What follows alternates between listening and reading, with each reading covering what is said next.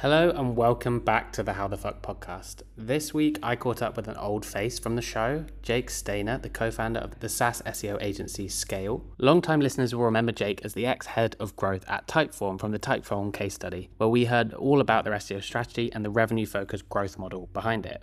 Jake is back, this time to talk about a new core concept his team has been using to not just drive traffic, but to drive inbound growth for their clients. If you make it to the end of this episode, here's what you'll find out. One, how to build the SEO engine that companies like HubSpot, MoonPay, UserZoom, Piktochart, and Maze have under the hood. Two, how to pioneer your category via search, winning growth even when no one is searching for what you do. Three, how to avoid wasting your search visitors.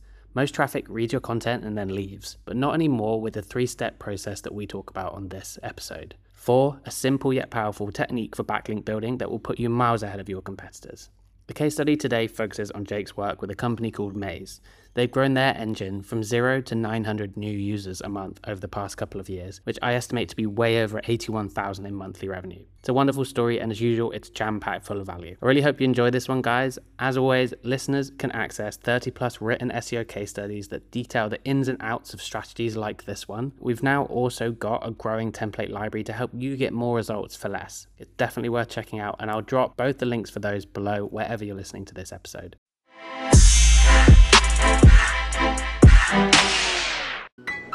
This is a paid advertisement from our sponsors.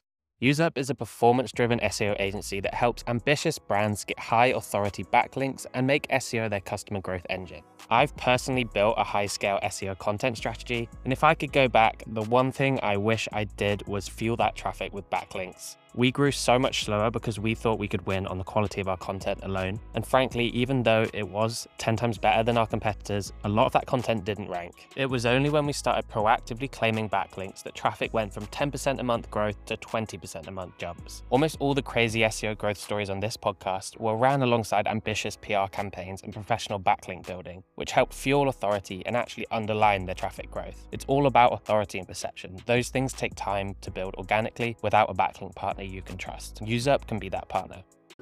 I'm also so proud to welcome Workello as a brand new sponsor to the podcast. Uh, one of the things that we hear again and again on this podcast is that hiring great writers at scale is mission critical to getting search results fast. One of the only ways to find quality writers, really, is to continuously advertise, vet, test, and fill the top of your funnel with new candidates. And I can honestly say, for me, this has been the most frustrating and time consuming part of scaling content but Workello has made that easy. They automate the entire hiring funnel, specifically for finding writers, editors, and content managers, any type of role really that requires a lot of writing. And basically, it's like a CRM for hiring writers. You can evaluate hundreds of candidates to just simply pick the top 1% in like 30 minutes. All that painful kind of vetting and testing and rejection emailing, etc., is automated. A lot of top brands like Copy AI are using Workello at the moment, and if you want to test them out yourself with your team, they have a free trial at workello.com, and you'll also get 10% off when you use my referral link, which I'll place in the show notes below. Hi, Jake. Welcome back to the podcast. So, I think for people listening, you will recognize Jake from the case study we did before. Jake was ex head of growth at Typeform. And yeah, like we, amazing story, obviously, but I think now I'm super excited to get into like more about what you're doing now, who you've worked with since, and yeah, learn about obviously. I think we didn't really touch on it enough, but like you obviously started mm-hmm. an agency since since time yes. um yeah so like what are you doing now? What what's what's the name of your agency? I actually really like the name of your agency. So the name of the agency is Skale with a k not with a c. The idea behind this we want to help scale up revenue for SaaS brands around the world.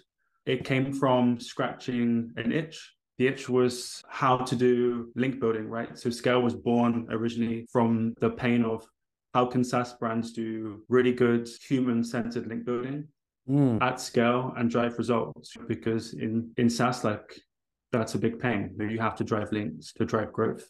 And mm. since then, Skale's scaled to new heights. And we do more than just link building. So we do strategy that we also call like growth SEO. We do on-page tech. Uh, and also we launched content creation a few months ago. So it's like a new service. We haven't publicly announced it. So it's like an exclusive on nice. the podcast that we launched content creation a few months ago. And now we basically do everything 360 for SEO. And we basically say that we build SEO revenue engines for SaaS by doing all of these key different things. Oh, cool. Okay, well, so you started more as a link build, like link building and like solving, but like doing that well, which Yes. is obviously an attitude a lot of link builders don't go out with, I think. So that's already, and then growth modeling, but now you've got like the full engine. Exactly. Okay, Exactly. So we can design the strategy, we can launch the content, the tech, nice. the links, everything to actually drive the revenue gap. I think technical SEO is pretty important too. I was on LinkedIn yesterday and I was nosing around and I saw there's 67,000 SaaS brands on LinkedIn, but only 30 technical SEOs that work for SaaS brands. So I thought that was a pretty interesting statistic. Yeah. It's funny. I'm seeing a lot of people hating on technical SEO at the moment as well on LinkedIn. I don't know. I'm not sure exactly why, but I think as an SEO community, maybe we have a, some people over focus on like, yeah. Yes. Yeah, you spend millions on getting your core web vital up a point, and then people are like, like you said, like you the whole growth engine. That's probably a bigger part, but you should. No one should Yeah. forget technical SEO. It's Yeah, you can't forget it. SEO is so broad, which makes it so difficult. But obviously, you can't focus on one thing and expect the other thing to occur. Like you can't be really good at tech and Yeah. bad content and create a winning SEO strategy, right? Um, SEO is difficult because it's so broad, from nerdy tech things to creative content. Like, how do you do that? You and you can't do that with one person. I don't think. no, you know, yeah, and that's why it's tricky, and that's why SaaS brands probably opt more for like the content type of SEO, and that's why they can't hire technical SEOs, and and we're helping to bridge that gap as well as doing links and content and everything else essentially. So I think we've built a pretty interesting service for SaaS brands. It's good. I've, I've I work with some brands on the content side, and they often will have a link person. And to be honest, like it would be much nicer if we worked tight, more tightly together, or had coherency between links and content. And Definitely. um, like, like we heard in the Typeform case study, to be honest, like how strategic you guys were about like building links to Mm. certain pages and like knowing how those all interlink together. And you do want like one view over this. Definitely. Links are interesting in the sense that SaaS is it's really competitive. If you know, like SaaS is saturated with SaaS right now. And if you go back like five, six, eight, ten years, it wasn't obviously as competitive. So we did a study like a year ago and we and we looked at how many links did you need to rank a page 12 months previously, and it, it, it increased by 40%. So every year or month, you need more links to rank content. So the only way to win is to start link building sooner Mhm. than later. Because if not, you'll try and rank for these super competitive keywords around software tools, and you'll need ridiculous amounts of links to rank, and Mhm. you'll you won't be able to do it. Sometimes those statistics what make me think the world of SEO I find like painful, you know, because it makes me think like basically it's getting increasingly harder and more saturated, Yes. which is just it's just frustrating as an SEO maybe. I- I think it also favors anyone with money, which is small brands. Yeah, The underdog was always for, for me why I loved SEO because you know the underdog anyone could do it, but you still and can. especially in SaaS. Yeah, brands with huge investment rounds pouring money into like different channels. Yeah. I mean, I think a lot of SaaS brands still pay put a lot of money into PPC and not into SEO. I still think it's undervalued. Brands spending millions on paid and then you can't get a small budget for content for SEO, which is mind-boggling, right? But it happens. Yeah. It's happening right now. That's actually a very good point. Yeah, people are so willing to to spend. I think the Monday case study was a good example of the opposite. Like everyone was like, "How could you create a thousand articles? It must have cost so much money." But That's they were crazy. like, eh, "But they were like, do you realize like our PPC spend? this is like a drop in the ocean. Okay. It makes us way more money." Yeah, yeah. This is because PPC teams and people have masses of proven ROI, and I think SEOs struggle to show the value of what they do. And Yeah. as a result, they can't build effective business cases internally, so they can't get the budget. Yeah, yeah. If that makes sense. Yeah. It's true. Uh, Yeah, it's like that. There's a delay, obviously, in SEO as well. So, like with PPC, you can be immediately like, "Oh, look, this is it. This is what's happening." Cool. I wanted to ask you, like, let's go into the case study of the day, which is a company called Maze, Sure. who started working from from like you know pretty much day zero when they started to explore SEO and looking at it for as a way to drive revenue. Definitely. Could you just tell me more about them, like why they approached you for help? What was their original challenges? Sure, sure. So Maze is a product research platform, and they aim to empower product teams to run research studies from like prototype testing, from like your Figma design. You can plug it into Maze, and you can do what is called a maze, where you run people through a series of questions and Nice. mazes to see if they can use your prototype before you spend costly money on developing that prototype through Mhm. development teams. And they recently launched like live testing as well. So it's essentially like a product research platform. Have you used it before or seen it before, or is this no, you? No, I've obviously looked at the website, but not used it. Definitely suggest it. So they came to us in 2020. They wanted to look into SEO as like a channel. They were basically forming their team very early on. I can't remember how many people they had, maybe say 15, 20 people, and there were like 100 and so people. And they wanted to basically invest in different channels. And back then, Skale, we were doing like one off like roadmap strategy projects. And we did this for Maze to dig in and see is SEO a viable channel? Should we invest in SEO in the first place? Like, what's in here? And my initial conclusion was no, it's too competitive. And back then, Maze was actually called Maze.design, not Maze.co. And they were primarily looking to attract designers who wanted to test their prototypes. and the design SaaS space is very competitive, right? We dug into brands like InVision. We saw like they had like 27,000 referring domains at the time. So the mm. question was, how are we going to beat this giant that has 27,000 referring domains and make a dent in the market when it's so competitive, right? So basically, we did a big like exploration into like how are they getting links, what content can we make, what like the gaps, what can we do. And InVision was very interesting because we saw one third of the links were to InVision projects, right? So people were creating projects in InVision, and then they were embedding, they were adding a link to that project in a website, in a forum, etc., sharing their projects. And that was like a link building growth loop that they had. And then apart from that, 25% of links were to free tools like freebies. Like they create some cool like graphic design UI kits that they would share for free. That like just like freebies. And they were getting links this way.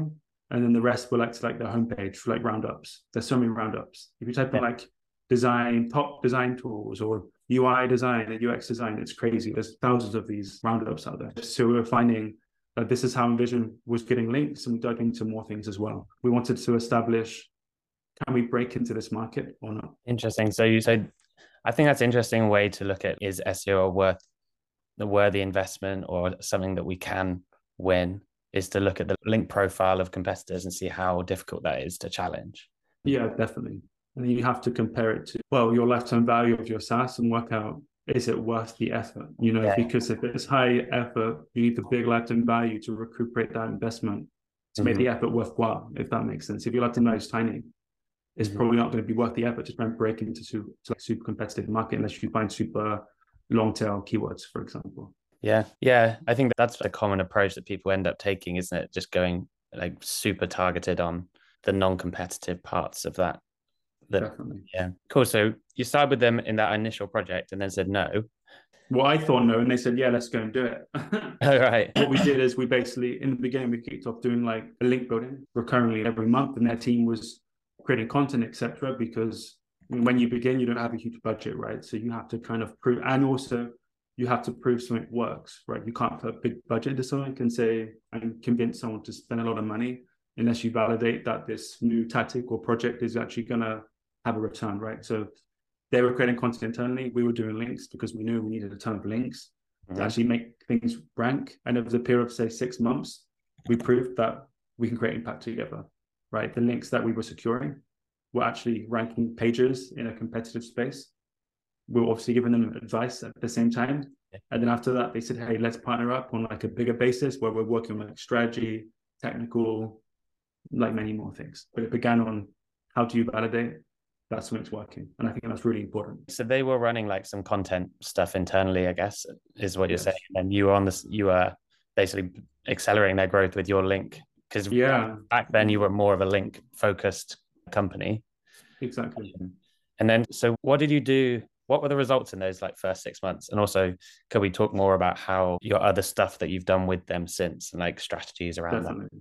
The results in the first six months, I can't remember the top of my head, to be honest with you. But um, in terms of like results to date, it's gone from like zero to 35,000 clicks. And we've gone from zero to more than 900 signups in, in, into the product, right? Clicks are vanity. So we focused on how can we actually drive signups. And mm-hmm. then the next project would be to dig in and see what signups actually converting into revenue and where can we actually dig down further into that. And the reason why we didn't focus on customers right in the beginning is if you have nothing, then there's not much to go on. You can't say I'm getting two signs per month. Where yeah. can I drive revenue when you don't have any data? Such a new annual selling from zero. And Maze is interesting in the sense that they basically built in the beginning, they were building a new category and no one was looking for what they did. No one was looking for like prototyping, testing, platform, XYZ. Mm-hmm. That's so, yeah. So in the beginning, it was more of a how can we create demand, then capture demand. And I think that's controversial because most people would say SEO is 100% demand capture and not demand gen. Yeah, I've, I've, I think this podcast will come out before the other one, but I've t- I did a whole podcast the other day about why we believe SEO is a demand generation channel as well as a demand. Okay. Yeah, but this is great. Like you, you can scoop them with your opinion on this. Yeah, I totally agree. Wait, so nine? So are we saying nine hundred? So basically from zero to nine hundred signups a month for the From non-branded SEO, yes. If you see the homepage, pricing pages, feature pages, yeah. Okay, so like No. the, the content that and landing pages that are organically ranking drove those basically. yeah. And it's also last click, right? So probably there's many more signups that we weren't attributing. Yeah. Because the last click, because like you said, if you're creating demand, people Yeah. aren't going to come and just sign up on the same session. So probably there's a lot more. Yeah, exactly. Yeah, yeah. Basically, you're pulling with the value of your content and the education. Yeah, those people might go away, but come back and they've learned about you and your Yeah, product. exactly. That's just the tricky thing to attribute, I think, from Yeah. marketers in general, is how do you attribute like these types of demand gen things? You probably come across it before. The only way is to add in a question, how did you hear about us? But even still, Yeah. people might say, oh, I, it was SEO. Yeah, they didn't realize that it was SEO, you know, so it's kind of, it's, it's, it's kind of tricky. yeah. It, it- that's always been a, a tricky one for marketers to understand. Every team is fighting for their budget, so they want to they want to claim the attribution, Yes. but It's a tricky one. Overall, you have to like a blended approach. So you say, as a marketing team as a whole, we're going to have. It depends what if you like CAC payback periods. We're going to recuperate our CAC within twelve months. As the whole marketing team, it works. And then on on a channel basis, you can pick a model. If it's SEO, you can say last click Google Analytics. Is it increasing every month? And then PPC, whatever other channels a survey. And you can look at things on an individual basis, and then holistically, you can look at the payback. If that makes sense and that way you can still scale up and obviously different channels work differently and you can't look at an ROI of every channel. Like I remember when I was previously working at Typeform, we were asked to measure the ROI of swag. you can't measure the Like- ROI of swag selling to customers, yeah. Like t-shirts and stuff. Yeah, like I almost think swag is more of a good sign of it's almost a good test of your community because if people actually want to buy your stuff with your name on it and your swag, Mhm. like then your marketing's probably going pretty well. I would say. Yeah, definitely. I mean, we were giving it away for free just to customers who said nice things Yeah. about us in Typeform. Mhm. But the finance team said, hey, like we're spending we're spending on swag. What's the Yeah, ROI? It's just some things you just do because you know it's right. Yeah, true. I think I've heard. Do you know Udi? I forget his second name. He's like CMO of Gong. Sounds familiar. Yeah, he's. I mean, I think he's quite. He's quite big on LinkedIn, but he's like, I have my eighty percent budget that I make sure I hit pipeline numbers and we like Yeah. hit MQL like statistics and all the stuff we need to. But then I have my twenty percent budget that I can do whatever I want with. And that's Yeah. the stuff we just blow on brand campaigns and like things that no one can measure. And uh, they have some great stories. I think, for example, driving like they just they wrapped loads of Ubers in Gong branding and just drove them around a conference that they weren't at instead of cool. going in. Yeah, and that is the magic of marketing, right? You do things you can't measure, but you think it's going to have an impact, and it's more emotional than functional. And Yeah. so that's pretty cool. That's maybe we need to think the same in SEO. How can eighty percent of the budget of SEO be things that we can measure, twenty percent be things we can't? You know, Yeah. because it's really hard to make a business case for technical SEO. Mhm. That's hard to measure. You know, like when you get asked, "Hey, did the speed give me more customers? Did adding schema give me more customers?" Some things are really difficult to measure in terms Yeah. of like tech SEO. Yeah. Yeah, yeah, hundred percent. And I, I guess that works as well for like top of funnel content. Like a lot of people are in Mhm. B two B are like, you know, I think the classic thing is don't chase traffic, don't go for, yeah, basically focus on the bottom middle of funnel exclusively is what a lot of people say. But you don't Mhm. necessarily know the impact of that top of funnel, just brand awareness being there, the multi touch kind of thing.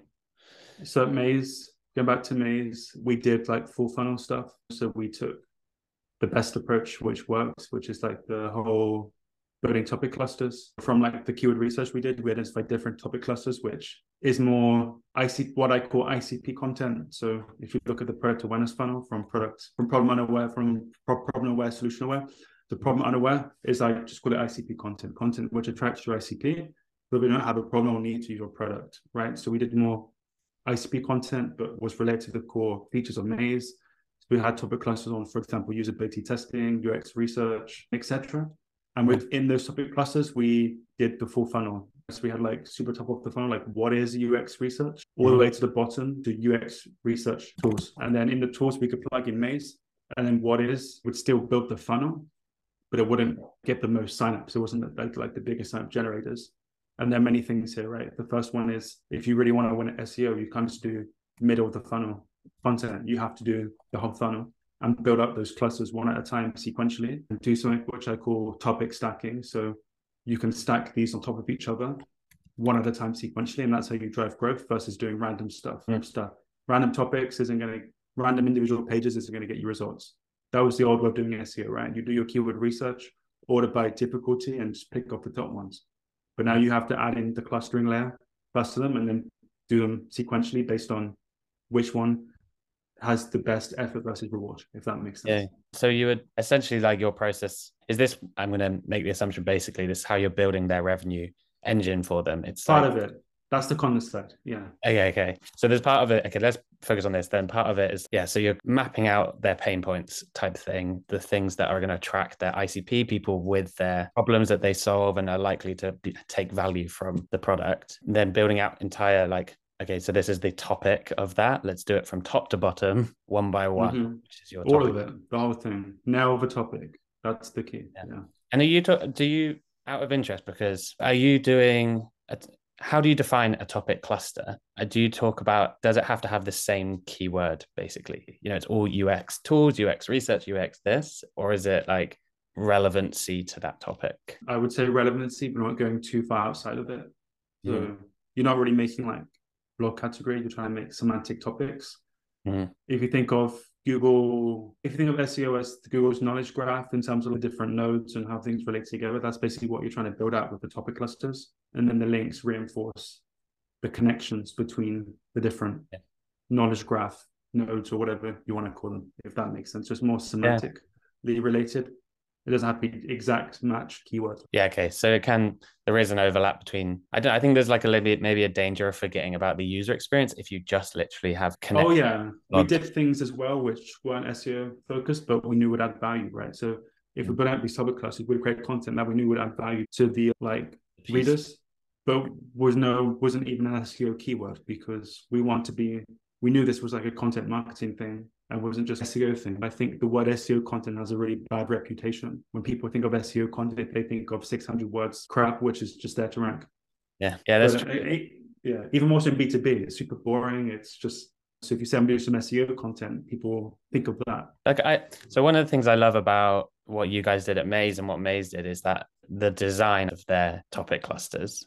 It's quite. It's like people should go check it out. Go on this Maze and guides on the resource hub, and it's yeah, it just all flows together. It's very well connected. It's you can see yes. the content was clearly designed in clusters, if that makes sense. Um, Definitely, and it was has it has like a sidebar like chapters. It's not a blog, like chapters. Maybe I said it on the previous podcast, but I don't believe in blogs mm. because a blog is just random stuff. It's literally random articles in a subfolder on your website. You know, you have yeah. to cluster them in a nice way, and I think another reason why we were able to like break into such a competitive market is because we just prioritized the UX of the user. We didn't just simply create SEO content; it was more content marketing focused. That right. also ranked, and that was key. A lot of people might say, "I'm going to create all this blog content, add it to my blog. Yeah. I've added in my keywords. I've got my core web vitals in check. It's going to rank because because that's SEO." But that's not SEO. um, you know, like you might get noticed, but you're not going to get onto page one. Yeah. I think it's it's um yeah, not enough SEOs think even through that, not even that you may get noticed, but you might not get to page one, but you might get to page one, but then when people land on your page, they're just like, this is average and I don't care about your content experience. And but like if yeah, you and that has an implication on your brand, right? If people exactly. land on there and, and think your content is very good, that's gonna impact their perception of your product and your company and what you offer. And people there's an argument that people don't really read stuff and they skim, so you shouldn't put any effort into it, but they're still going to read something.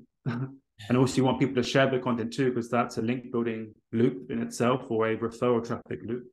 Yeah. So you have to care about the content quality, even more so with things like ChatGPT and AI, where you can churn out loads of blog posts. What's Yeah. going to differentiate you? There's a real like um tension in SEO right now, and al- there always has been, I think, between like I just want to get rankings, and Yeah. that the traffic is the most important thing versus yeah maybe getting less traffic but more targeted and more conversions from it. AI is just accelerating that whole conversation because it's never been easier to churn out the content. Definitely. Um, but this is what makes SEO so difficult, right? Because you have to be a master of technical SEO, getting links, UX research, creating content, CRO. It's so Yeah. difficult. Is SEO even just SEO anymore? Is it marketing, different marketing special like specialists working together to achieve the goal of SEO? Yeah, yeah, I agree. Actually, I think um, no SEO should think in isolation. I think behind, especially with content teams and growth and all of that. Cool. I, okay, so what else in the? Oh, so we've got like amazing clusters, like built-in stacks. Yes. What else is part of the like revenue engine that you built for them? We worked a lot on CRO. So obviously mm-hmm. one thing is how do you get traffic? The next thing is how do you convert the traffic?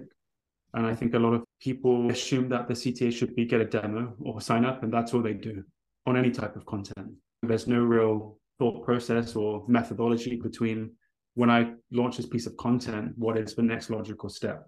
So when we design this at scale, we always have the next logical step in mind. And we use the product awareness funnel, which I mentioned previously, and that's those are basically the steps. So I think a lot of people have doubts when they go around trying to think, what is the next steps? What should I do? And it's actually really, it's super simple. So taking some, if it's a, you have to tag all of your content, right? If you have a content model, which I discussed in the last podcast, Mhm. um, tag all of your pages in terms of the product awareness funnel. Is it problem unaware, problem aware, solution aware, or product aware? And those are the, and then you have to push people from one step to the next step, right? So if they land on what is UX research, which would be problem, I mean, it's ambiguous, you know, so you could say it's problem unaware, and then you send them to another piece, which is problem aware. Like, why should like why should my company create like a UX research plan program or something like this? So you're pushing people to the next step, not straight to get a demo or sign up. So we worked a lot on this and where to position things. Another thing is what we learned is sidebar CTAs don't really do much. What really works are what we call like inline CTA boxes, where you'd add in like a box within the content, and that breaks the flow. If someone said to me once, if you look at painting, do you see the painting or do you see the picture frame? You see Yeah. the painting, not the frame. And the sidebar is the frame to the content. So you don't see the frame, you see the content, you know? So so what Nice. we're doing now is we're leveraging sidebars on the left for table of contents and then inline CTA boxes in the content to, to push people to the next step of the funnel versus having just a sidebar C, like CTA, if that makes sense. Yeah, that makes sense. So you will create, is it an image, like a custom image basically that sits in that, or is it built into the UX and it just it's says, built in. It has to be built in because if it's an image, it won't be. You could hack it, but it won't be that. It will look pretty bad on mobile. It won't really be that responsive. It'd be it'd be so tiny, you know. So it's like custom HTML, CSS, and then you can customize like the header and the and the body text, the image, and then the CTA, and then you personalize it against the motivation of the person, right? So you have to really get into mindset of who, like, what, why are they searching for this keyword? What are they after? And when how can you push them to the next step? You know, and that's really important to personalize it, and not enough people really think about that. They have like a generic CTA, they get into the mindset of uh, Yeah. psychology. That's another thing, right? SEO and psychology, yeah, the psychology of the user. So they don't convert, they don't do anything. So you have to really get into the mind of what someone, what they really want when they're looking for this. I like typing this into Google. yeah. I think that definitely the best marketers are like the most like empathetic in that sense. Like they can really get into the head of a user and think, what is it that they're, what are they thinking right now? What do they, what after they've read this content, are they going to be thinking? Like be able to really funnel them in some other way or give them what they need next. Um, Yeah, you have to plan it from the outset. Like when you when you've done your plan for like a topic cluster, you have to think, how can I then guide these people to the next step? How am I going to do it then? It shouldn't be like an afterthought, like a publisher with content. Now, how can I convert this content? It's not get traffic and then conversion optimization is like two different things. Yeah. Because some teams work like that. Some people have a team that get traffic and another team that converts the traffic, which is doesn't make any sense. Yeah, that's true. Cool. It it sounds it's really interesting how embedded that you really have being able to get in Maze. And I guess yeah. Is that something that you do? That I don't have an SEO agency, but I've done some freelancing and I do that on the side of trying to grow this podcast as my primary thing. Okay. and I do have a few clients, but it's it's really hard to, you know, when you're balancing, you have loads of clients, you have a limited time of day, you want to clock off at six. It's really hard to embed yourself into the full growth team and you know like truly spend enough time with someone mm. with a client. Do you find that? The way we set things up is there's no one overloaded at Skale. Like we don't just keep taking on clients like crazy. Like we have ratios and yeah. the way we built things. So you know one person isn't working like people actually have dedicated time. But with clients each client has like a whole growth team. So they have a growth seo who's more on the growth side of things how can we get to like the goal. They have like a tech seo they have a whole team doing like outreach and link building, which is more than just one person. Like it's a whole team like working on this. They have what we call like content SEO, which is like on page, keyword research, UX, mm-hmm. EE, AT, all, all like these things. Um, and then right now they also have, have an editor if we're doing content and then writers. It's like a huge team. Yeah. And we're super proactive, which I think is key. You know, like a lot of agencies are reactive. If you don't message them, they don't speak to you, which really sucks. You know, the the way we're doing it is we're super proactive. We're like asking for things, keeping the people, the, the SaaS brands we work with accountable to, if that makes sense. Which yeah, makes yeah, it yeah. it's like a true partnership where we have joint goals together for revenue, and we're working together almost as if we're one singular team. Yeah. Nice. Yeah, I mean, this this is a huge benefit, I guess, of having not being just a one person individual, but having a team yes. that specialize and work together, and then work with your team and have Definitely yeah, like SOPs and things. Yeah, um, like I said, SEO is so broad. I think you have to have a team to make it work. Yeah, one person you can you can be good at a lot of things, but to really nail it, you need a team. Yeah, well, like I can, I think I I do resonate with that. Like, there's no way that I could do all the link building and all of the technical stuff and everything for one client. Mm. Like, what I end up doing really is specializing in what I do best. I think, which is the content. Okay. And making sure that interesting. They have the strategy behind the content. That's cool. Because I like, ask people like, what type of SEO are you? Because you're not just everything, mm-hmm. you're something. So you'd say you're more content. I'd be more yeah. like the growth side. Like I'm not super good at content. You know? So everyone is a type of SEO. No one can. Yeah, people gravitate towards a part of SEO. I would say. Yeah, that's true. That's interesting. Yeah, I start. I think I started off just. It was more. Yeah, I was more of a writer. I would say. Like I loved that bit. Nice. But I was also like marketing lead at a company, and they were just like grow the company. So I I have the mind have the mindset that content isn't just about editorial stuff. I was like, how is this going to help us grow and like get traffic to grow? So I was way more content, but for targeting. Okay. The reason was targeting, like that's cool, high intent stuff. But you know, that's cool. yeah, I'm on the nerdy side. So I taught myself to program when I was young. I was building websites and I said, how can I get people to my websites? Then I learned SEO. So I came mm-hmm. from non-content into SEO. I'm like, Interesting. I guess you could say tech. Yeah, interesting. But that's good. It's good. Um, it's good to then have a team to fulfill all of those roles in it. Like people, yeah, you need it. Really get into what they love. Mm. Yeah, you definitely need that. Like a lot of agencies, they would give you, and that's like no offense to consultants, but a lot of agencies would have one SEO person, and then you pay all this money to like one person. But what we're trying to do is build a team of experts that are truly going to build what we're calling this like this SEO revenue engine actually drive serious growth. As if you had a huge SEO team as if you were like Canva or Shopify or like a huge SaaS brand out there. Like, how can you do that? And the only way you can do that is by working with an agency. Yeah, cool. I think I think through. I know we've run out. We've run over time. I guess backlink building has been your like expertise from the, the very first thing you did. I'm guessing it's still a core part. I know from this conversation, it's still a core part of yeah, what you consider as key to getting something to rank and to win. There's two things I think I'm interested in. Actually, I know people really struggle to get backlinks still. It's yeah. like a painful part of SEO, one of one of. Like, what is your approach to getting backlinks? Like good question. I like that you said it's painful. And I think that's how you can build a competitive advantage because so many brands find it painful. If you are the one doing link building more than your competitors, that's how you gain the advantage. If you look on Ahrefs, at your competitors, you can see how many links did they acquire in like the past 30 days, which were quality. So you can look at like do follow one link per domain and then like Hive DR30, for example.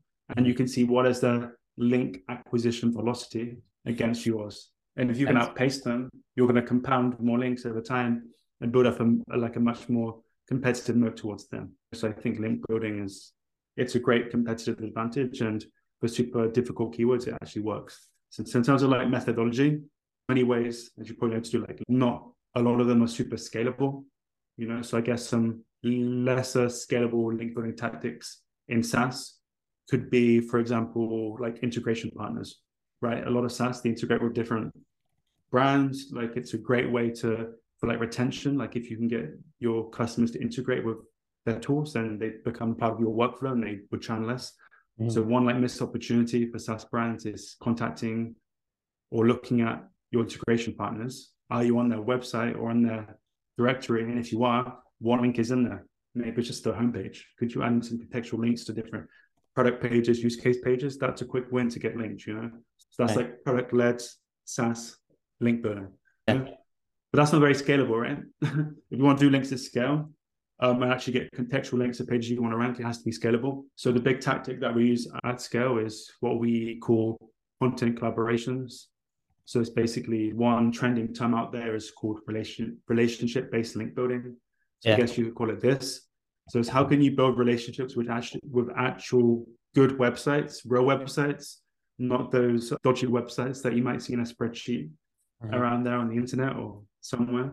Like yeah. how can you actually outreach to legit sites, even like SaaS websites, build relationships with these people with a with a value proposition. And our value proposition is we're gonna create some really top end content for you with zero cost.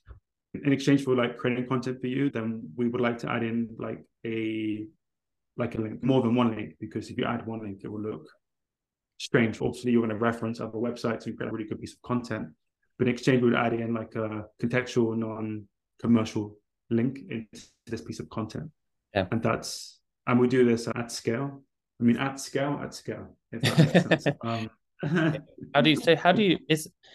I guess the one thing I always wonder about that because I do obviously I get people reach out to me and I they want to write sometimes for my website and stuff like that. And most of the time, yeah. I and everywhere I've worked, it's been the same. Um, and I mostly ignore them because I don't believe it's going to be good. I believe that in my head, I'm like, they're probably going to outsource it to someone who isn't very good at content writing, who's going to yeah represent our brand properly. How uh, how do you, if you offer this like high value content, like how do you how do you square the ROI of that like one link and a very good piece of content? Yeah, I don't know. How do you think of that? Is it that is it uh, is that backlink that valuable enough?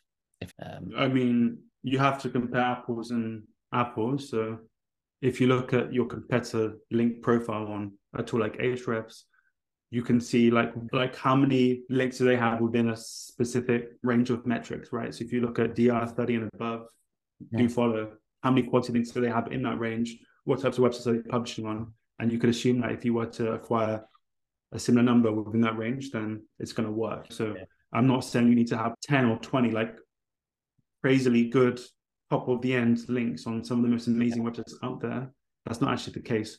And one misconception link in link building is domain rank or domain authority, right? If you get, I've got DR90 link, it's not the case. Like you could have a DR20 link or DR30 link on a very contextually relevant website, and that will pass more authority than on a DR90 website on mm-hmm. that has something to do with what you want to rank about, if that makes yeah. sense. So it's, so it's more around finding niche websites and you can collaborate with them. Yeah. Yeah. No, I mean, yeah, it totally, totally makes sense. I think it makes sense, yeah, just from a logical point of view, like getting authority and yeah. getting ref- referenced by other authorities in the space versus like someone in a completely mm-hmm. different space. It's yeah, um, it's just a lot of effort to find these websites, vet the websites for like different metrics and etc. Find the people who run the websites or the correct people, reach out to them in different mediums, like email, LinkedIn, Twitter, propose something to them, and then find people to write the content, mm. make sure they upload the content properly. That's a lot of effort, and that's one link. Yeah, and what we're doing at Skale is taking all of this effort and doing it for SaaS brands. You know, so like for example, work on like ten or fifteen links per month.